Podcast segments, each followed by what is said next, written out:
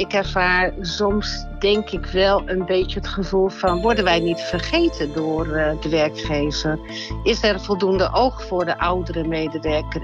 Welkom bij aflevering 3 van de CAO Drinkwater Podcast. In aanloop naar de nieuwe collectieve arbeidsvoorwaardenovereenkomst voor de waterbedrijven ga ik samen met medewerkers van de waterbedrijven in gesprek over lonen en garanties, over werk- en privébalans, gelijkheid of juist ongelijkheid tussen jongere en oudere werknemers. Ik ben Erik Swiers en vandaag praat ik met Hilly de Boer. Zij is medewerker klantcontact bij WMD Water. Samen met haar praat ik over ouder worden en vitaliteit op de werkvloer. Als je nu kijkt naar uh, de verhouding tussen oudere werknemers en, uh, en jongere werknemers en uh, met die optiek naar, uh, naar de CAO kijkt, denk je dat die voldoende in balans is? daar heb ik over nagedacht. En ja, je spreekt natuurlijk nu met een wat oudere medewerker. En uh, ik ervaar soms, denk ik, wel een beetje het gevoel van: worden wij niet vergeten door uh, de werkgever? Is er voldoende oog voor de oudere medewerker? En niet dat wij natuurlijk, uh, ja, dat we aan het. Zeg maar dat we denken een aparte groep moeten zijn. Maar ik denk, als ik kijk naar mezelf ook, dat een oude medewerker soms wel het gevoel kan hebben dat hij misschien wel ingehaald wordt door een jongere. Op zich is dat natuurlijk niet erg, maar uh, we moeten wel er steeds bij blijven. En uh, ja, als ik zie hoe snel de maatschappij is, hoe wij ooit zijn binnengekomen bij een waterbedrijf, dan misschien zou er toch wel naar gekeken moeten worden. Hoe gaat de oude medewerker er mee met de jongeren? En, en wat brengt jou op het idee uh, om te zeggen dat uh, hey, misschien, uh, misschien worden die oude, oudere werknemers toch een beetje te veel vergeten? Um, we, als ik kijk hoe wij vroeger ooit zijn begonnen en waar we nu, dan hebben wij natuurlijk verschillende systemen moeten leren. we moeten werken met weer een nieuw systeem en op zich worden die systemen natuurlijk ook steeds beter en ook mooier. Maar je moet het allemaal wel in je opnemen en het kunnen bijbenen. Vroeger leerde je misschien in een uurtje iets en misschien doet dat nu iets langer. En uh, om daar nu iets aparts voor in de CAO in op te nemen, vind ik wel heel lastig van hoe je dat dan zou zien. Maar uh, ja, met elkaar kunnen we misschien wel iets bedenken van hou extra oog voor de oudere medewerker die nu toch eigenlijk langer door moet werken. Vroeger had je het idee van op enig moment met bepaalde dienstjaren kun je stoppen. We moeten nu door. En ja, kan iedereen dat ook volbrengen? Kun je net zo goed mee blijven doen als een jongere die uh, binnenstapt. Op welke manier zouden de werkgevers daar meer rekening mee kunnen houden? En op welke punten zouden ze dan daar rekening mee moeten houden?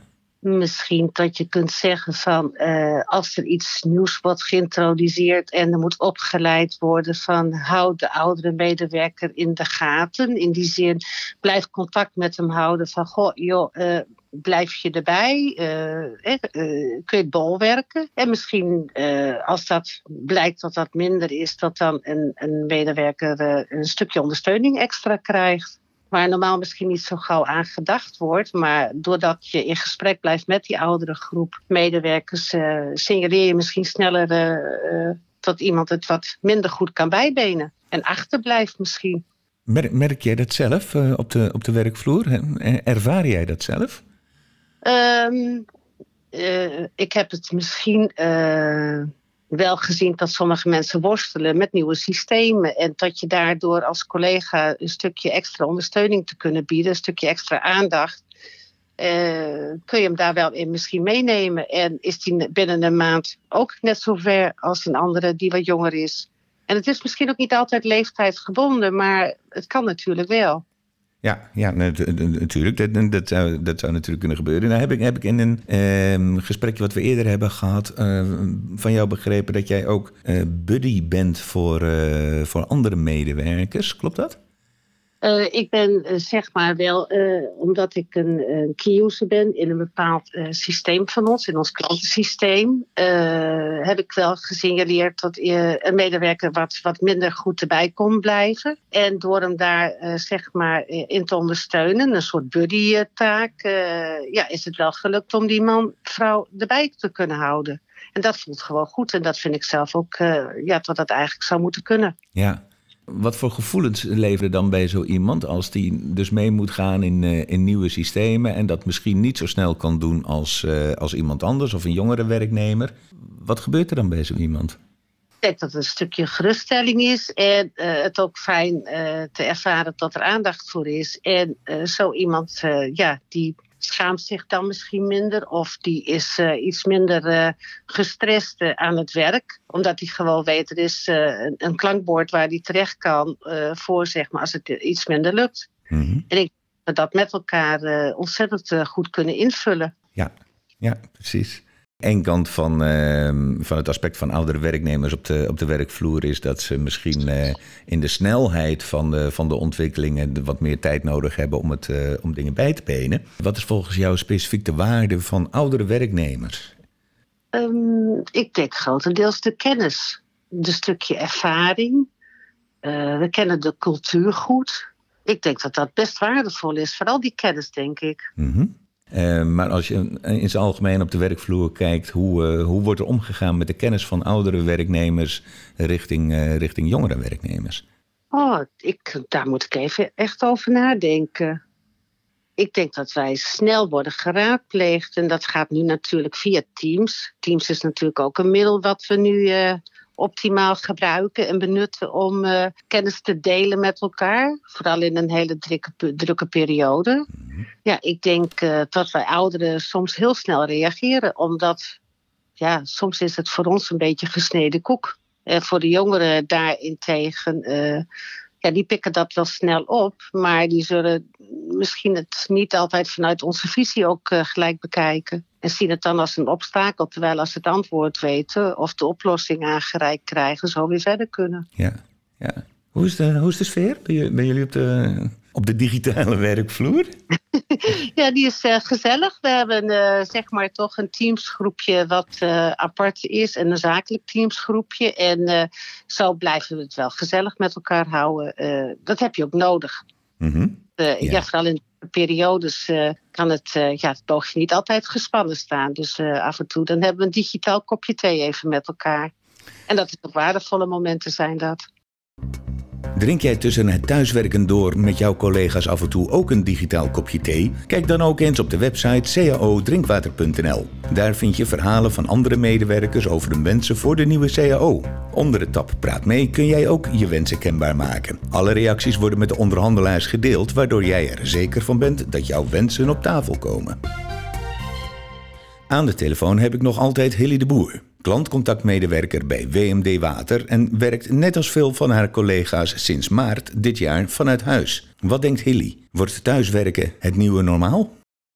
Ik denk dat uh, het gaat erbij horen. Ik denk dat we gaan mixen van gedeeltelijk op kantoor en we gaan gedeeltelijk thuiswerken. En ik denk dat dat uh, ja, in overleg gaat met je leidinggevende. Van ja, wat zijn de wensen van de medewerker zelf? Uh, hoe kijkt de, de leidinggever er tegenaan? Wat is mogelijk?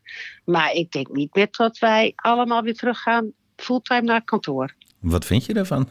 Ja, best wel een aandachtspunt. Van, uh, eigenlijk moet ik daar nog over nadenken wat ik daarvan vind. Uh, het is zo nieuw, zo uh, ja, onbekend. je bent eerst eigenlijk onverwachts thuis komen zitten. En vervolgens blijkt dat bijna al hè, dik negen maanden zo te duren. Mm-hmm. En allemaal met de gedachte, oh, er komt weer een dag, dan gaan we allemaal naar kantoor. Hè, dan is het over en dan is dit geweest en dan sluiten we het slechte 2020 jaar af.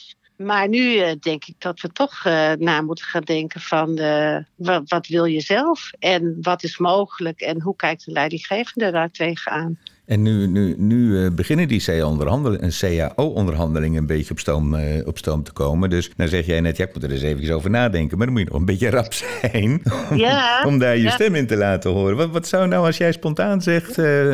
Gut, die, die, die en die punten moeten misschien in de CAO-overleg eens een beetje meegenomen worden. Ja, precies. En uh, dat zijn best wel een paar punten dat ik denk, uh, ja, hoe hou je de vinger aan de pols? Uh, je hebt natuurlijk ook kosten. Mensen hebben zeg maar bepaalde reisafstanden, daar waren nu vergoedingen voor. -hmm. Daar wordt uh, zeg maar uh, nu zwaar naar gekeken van de, de overheid zegt de 2 euro per dag. de, de materialen die ter beschikking worden gesteld zijn die van de werkgever. worden de, de materialen die je misschien kunt overnemen. reiskostenvergoedingen. Mensen hebben natuurlijk vaak een auto om woon-werkverkeer te doen. ja, dat soort vergoedingen. Wat gaat er allemaal mee gebeuren? Alles staat op zijn kop voor mijn gevoel. Ja.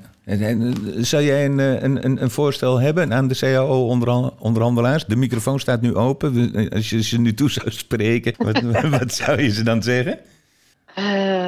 Ja, de kosten moeten in verhouding zijn naar de lasten.